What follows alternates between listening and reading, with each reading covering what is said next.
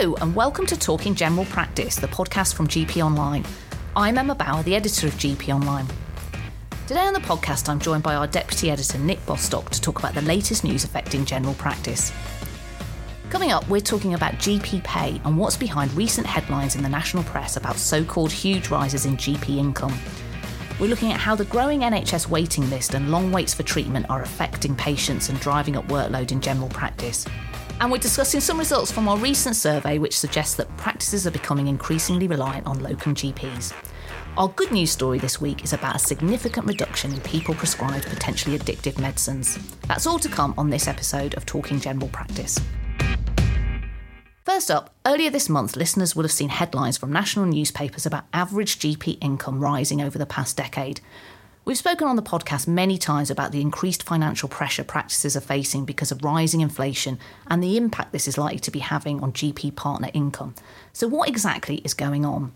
Nick, you've been looking at the figures. Firstly, where are these from and what are they saying? In terms of where the figures come from, the recent media coverage you mentioned has been driven by the latest statistics on GP earnings and expenses from NHS Digital, which publishes all sorts of information to do with the health service.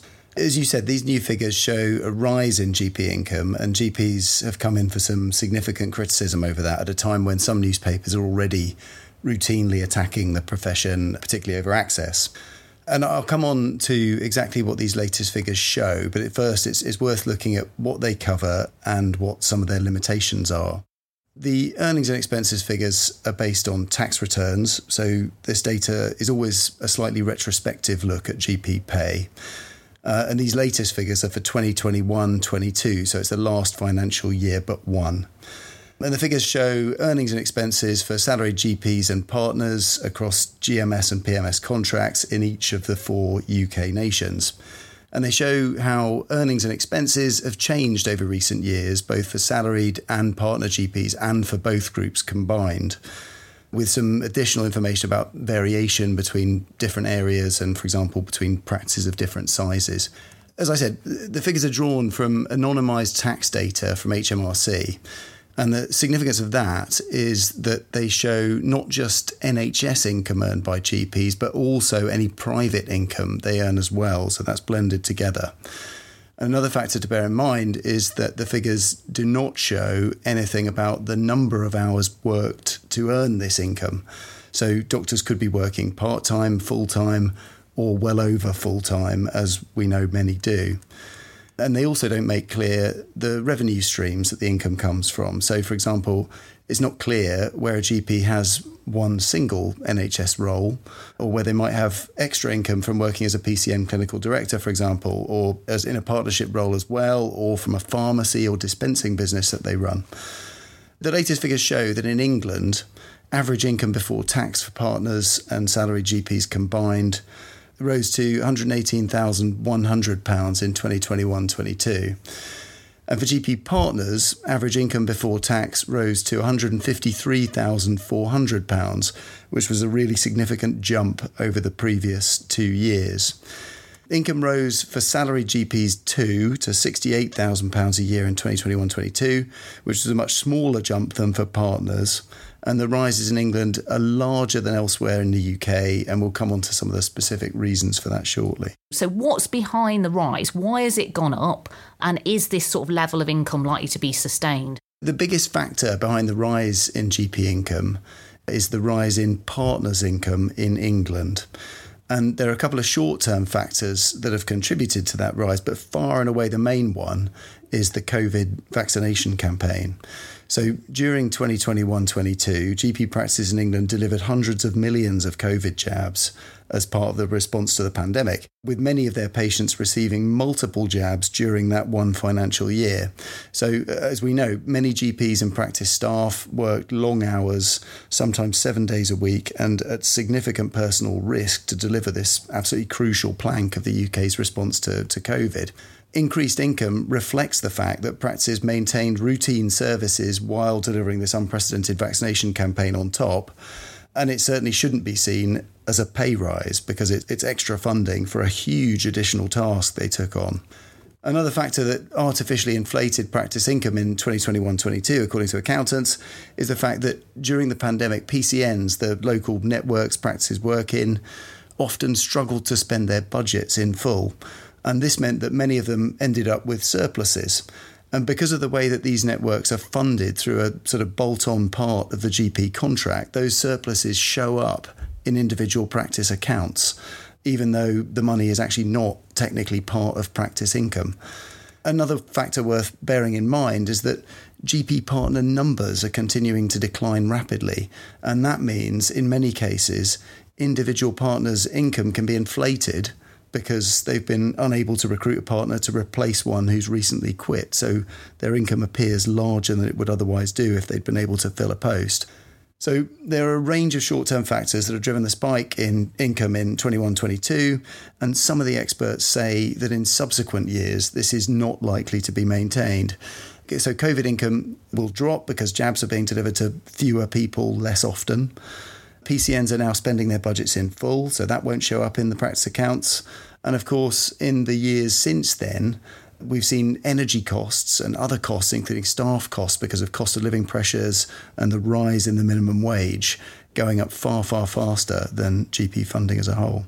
Yeah, like you said, none of these stories and these figures reflect the current cost of living and inflation crisis. What have GP leaders had to say about all of this? So the BMA said these figures don't accurately reflect the current reality for general practice. They pointed out that some of the issues that I've just mentioned around how this bump in income reflects effectively emergency funding during the pandemic for delivering a service at huge personal cost. And they pointed out that these figures simply don't give any indication of the huge cost pressures practices have been facing in the financial years since 2021 22. One of the things you did on the website, and we'll put a link to this in the notes of this episode, you also looked at how GP pay over the past two decades has changed. What did you find out when you were looking at that? Yeah, so I mentioned some of the news coverage around general practice pay. There were headlines along the lines of GP pay having gone up 25% in a decade, for example. And it's true that if you compare combined salaried and GP partner income before tax in 2021 22 with the situation a decade earlier in cash terms, and that's the crucial bit of this, there has been a 25% increase. But if you look at the real terms change in income over that period, so taking into account inflation, the picture is vastly different. On the measure of salary GP and partner income combined, instead of being up 25%, pay is virtually unchanged in real terms over the decade to 21 22. And on top of that, if you look a little bit further back at the situation 15 years ago instead of 10, in real terms, income is actually significantly down compared with the level it was at then. So the headlines reported widely about GP pay are not quite what they seem.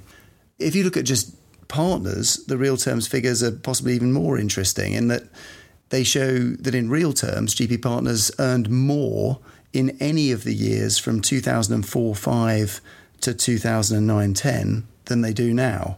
So the real story here, perhaps, is that even with the big bump in COVID income that GP practices earned by working long hours, flat out, seven days a week, their income is still well below the level in real terms that it was at after they got a long overdue pay rise in 2004 when the so called new GMS contract was introduced. Next up, we're looking at the impact of the record NHS waiting list. The data we're going to be talking about here relates to England, but obviously exactly the same issues will apply in the other UK countries. So in England, the current NHS waiting list now stands a record 7.6 million people, and there are all sorts of consequences from having this many people waiting for care. Nick, the CQC published results of its annual survey of hospital inpatients this week, and that had some really key findings about the impact of waiting for treatment. What did it have to say? Yeah, so the CQC published its 2022 inpatient survey this week, and anyone aged over 16 who had an overnight stay in an NHS hospital during last November was eligible to take part. And the survey found that 41% of patients reported that their health had deteriorated while they were on the NHS waiting list and waiting to be called in for a hospital procedure. Clearly, not all patients on the waiting list will need an overnight stay in hospital, so it doesn't represent everybody on the waiting list necessarily. But the figure is a, a good indication of the way that delays for treatment are affecting patients. And of course, while patients await hospital treatment, they're likely to need repeated appointments with their GP practice to manage their condition. This also comes after reports last month based on data from hospitals that as, as many as 100,000 patients may have died last year while on the NHS waiting list. So, far from being an inconvenience, in some cases, the delays can have far more significant consequences. Yeah, I mean, we've also had our own polling that shows the impact of the NHS waiting list um, on general practice, which you wrote about last month. What did our survey find? What GPs told us is that around a third of their appointments on average are with people who are on the NHS waiting list. So people who've been referred by their GP because they need hospital treatment but are still waiting to have that treatment. And patients in that position are often coming back repeatedly to their GP practice to ask them to expedite their referral, to chase it up with the hospital, but also they need support with pain, for example, you know, so they want stronger medication or with mental health issues that are exacerbated by the long wait for treatment that they're facing. And I think another factor that's really significant that came up from the poll is that waits for hospital treatment, so something entirely outside GP practice's control, are a massive driver of abuse of GPs and practice staff. Uh, patients are often understandably furious about waiting many months or even years for treatment. And the place they vent their fury is in the GP practice reception, in another follow up consultation, or on the phone to their practice. So we know general practice is delivering record numbers of consultations with a declining number of GPs. But it's only with bits of information such as our poll or the CQC survey results that, that we get a sense of the huge scale on which this is happening and how the NHS waiting list is really a huge driver of the general practice workload crisis. Yeah, I mean, the waiting list obviously has all sorts of consequences for, for hospitals and staff in hospitals as well, as well as, you know, consequences for, for patients in terms of whether they're able to work, which has knock on effects on the economy, which we're not necessarily going to get into now. But there's this quite wide reaching range of problems caused by having so many people waiting for treatment. One thing that's probably is worth bringing in here is the strikes by junior doctors and consultants. Next week, we'll see the first time that both junior doctors and consultants will be on strike at the same time. So, consultants are staging a two day walkout when they will provide what's called Christmas Day levels of cover only on the 19th and 20th of September and junior doctors are staging a three day strike from the 20th to the 22nd of September. So they basically will cross over on Wednesday next week, and on that day, Junior doctors will also only be providing Christmas Day level of cover. And then the following two days, the junior doctors will be having an all out strike for everyone. And then following that in October, both junior doctors and consultants are staging a joint three day strike when they will only be providing Christmas Day levels of cover again for the full three days. So there are potentially two really big industrial action things coming up. And the latest figures from NHS England show that the total number of rescheduled inpatient and outpatient appointments and procedures as a result of industrial action now stands at 885,154. It's probably also worth mentioning that the NHS Confederation said last month that those official figures are likely to only really be the tip of the iceberg because they don't take account of preemptive cancellations, which are when trusts don't book people in for procedures and appointments when they know there's going to be a strike day.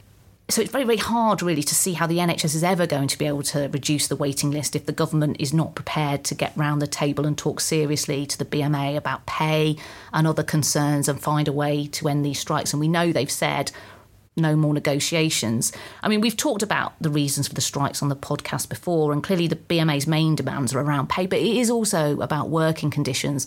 Junior doctors and consultants and GPs are working in teams that are overstretched, you know, without resources they need to be able to do the job they were trained for in the way they want to be able to do it. They see their colleagues leaving the profession on a daily basis because of this, and because they can earn more elsewhere ultimately. And unfortunately, the problem is, is if waiting lists remain as high as they are or rise even further, which is obviously a very real possibility, as well as patients experiencing more problems, we're going to continue to see huge levels of pressure in primary care and the rest of the NHS. And we know that workload pressures are one of the key factors driving doctors and other staff out of the NHS. There was another story you wrote this week, Nick, about a poll of 10,000 UK medical students that people probably saw on our website or in the papers, and that found that more than one in three plan to quit the NHS within two years of graduating. The key factors behind their plans to quit or move abroad were pay, work life balance, and working conditions, with more than four in five of them dissatisfied on all three of those points. So there's a real lesson from this, really. If doctors are that unhappy with those issues at the start of their career, this is just more evidence of why the government needs to engage seriously in talks with the BMA. Otherwise, we're just going to remain in this vicious cycle where we see more and more doctors leaving, increasing numbers of patients waiting for treatment, and without more of a focus on issues relating to retention, that's never going to get solved. And the government's NHS workforce plan, which we've talked about before, is basically destined to fail. Next up, we know that the GP workforce is shrinking, and we often talk on the podcast about the impact this is having on GPs and practices. Last week on GP Online, we reported on findings from our recent survey that found that one of the consequences of this fall in GP numbers is that practices are becoming increasingly reliant on locum GPs. Nick, what exactly did our survey find? 44% of uh, GPs who responded to the survey said that practice or practices they work at had increased their use of locums over the past six months. And that was more than double the 19% who said their practice had reduced its use of locums. So it looks like practices are becoming more reliant on locum GPs, as you mentioned. But many also said that they'd found it really hard to recruit a locum the last time they needed one. So, two thirds of GP partners who responded to the survey said they'd been unable to recruit a locum when they needed one at some point in the last six months. And less than a quarter of partners said it was generally easy to recruit locum GPs. So, one thing that's interesting about this is that we know practices are also struggling financially at the moment. And in the past, when practices look to make savings in these sorts of surveys, we've found that one of the things they've tried to do is reduce their use of locum GPs. So, as you mentioned, the GP workforce overall is shrinking. And maybe this does reflect just how much practices are struggling to recruit, that even when times are tight financially, many are using locums more. And one factor that came out in the survey was the sense that more and more GPs are choosing to work as locums some straight away after qualifying, but also later in their careers. And it's often because they feel it gives them a capacity to control their workload and working hours at a time when workload is out of control for many partners and salary GPs. So there are some GPs who are frustrated that many colleagues are choosing to work as locums but others very much saying it's the only way they can see to avoid burnout. And, you know, interestingly, that's an issue I can remember coming up at LMC's conferences well before the pandemic. So it's not a new phenomenon, but perhaps something that's intensifying as the GP crisis continues. So our survey tells us about how practices' reliance on locums is changing. But do we know anything about the locum GP workforce itself? How good's the data around the number of locum GPs and, and where they are, for example? We often report on GP workforce figures, and the main figures we use, and the ones that the BMA, the government, and so on generally comment on, are the monthly figures published by NHS Digital. And those figures are a snapshot of the workforce in general practice based on data from GP practice IT systems on the last calendar day of each month we often report on the number of full time equivalent, fully qualified GPs as the so called real measure of the workforce. So it's excluding trainees, who the government likes to count to bump up the numbers.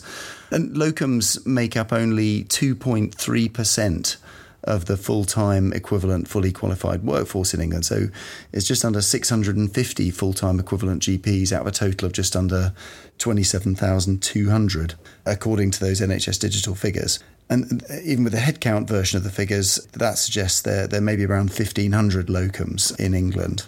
So, locums are obviously not attached to practices in the way that permanent GPs are. So, their total contribution may be more difficult to measure for that reason. Often, locums are GPs who also work in permanent roles as well. So, that's a further complication. So it's probably fair to say that these snapshot figures don't really give the full picture of how many locums there actually are working in general practice in England or of the true contribution that they make to the overall workforce.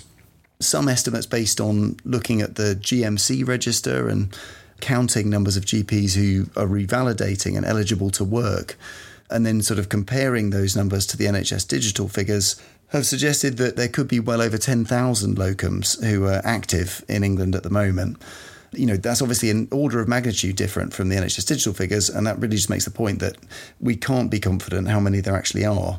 And that's something that the NHS perhaps should get a better handle on, particularly at a time when more doctors look as if they may be choosing to work in locum roles. That's a really good point, isn't it? something that GP locums have been pointing out for a really long time. You know, the National Association of Sessional GPs, or the NASGP, has been saying for years that we don't have a proper handle on what the GP locum workforce is. And if we don't know that, how can we understand what sort of workforce plans we really need? And how can we understand how we can best make use of those GPs who are obviously a really, really important part of the general practice workforce? Yeah, I mean, I think there's definitely a case that using some of the statistics you get from NHS Digital in combination with some of those other figures that are available, like the GMC register, is maybe a, a thing that the NHS should look at to try and get a clearer picture of what the real situation is. We just have time for our good news story before we go this week, and this week it's about dependence forming medicines. Figures released last week by the NHS Business Services Authority have shown that 1 million fewer people in England were prescribed dependency forming drugs in 2022 23 when compared with 2015 16, which is a 12% fall. These drugs include opioids, gabapentinoids, benzodiazepines, and Z drugs. There are still some issues around this because the findings from the NHS BSA report show that prescribing of dependency forming drugs remains substantially skewed towards people in deprived areas, with 56% more patients receiving them in the most deprived areas of England compared with the least deprived. However, it's worth you having a look at the story we did on GP Online about these statistics because Nick also looked at regional variation, which showed that some ICB areas have achieved reductions of up to 17% in the numbers of people receiving these medicines over the past seven years, and some of those areas have really high levels of deprivation. There's also a really interesting look in that story at how the numbers of patients receiving each class of drug and the numbers of items prescribed in each class has changed over the past seven years. But in general, this is a really positive story that really does reflect the hard work of GPs and practice teams in this area in recent years. We'll put a link to that story about the data in the notes for this episode. Well, that's it for this week. Thanks so much for listening. I'm back next week for what should be a really fascinating conversation. I'll be speaking to Dr. Ben Allen, who's a GP partner in Sheffield, about how he developed a framework that has helped his practice buck national trends to deliver rising patient satisfaction, as well as improving continuity and access and boosting staff morale and retention. So please do join me then. In the meantime, you can keep up to date with all the latest news affecting general practice and access a wealth of other resources on our website at gponline.com.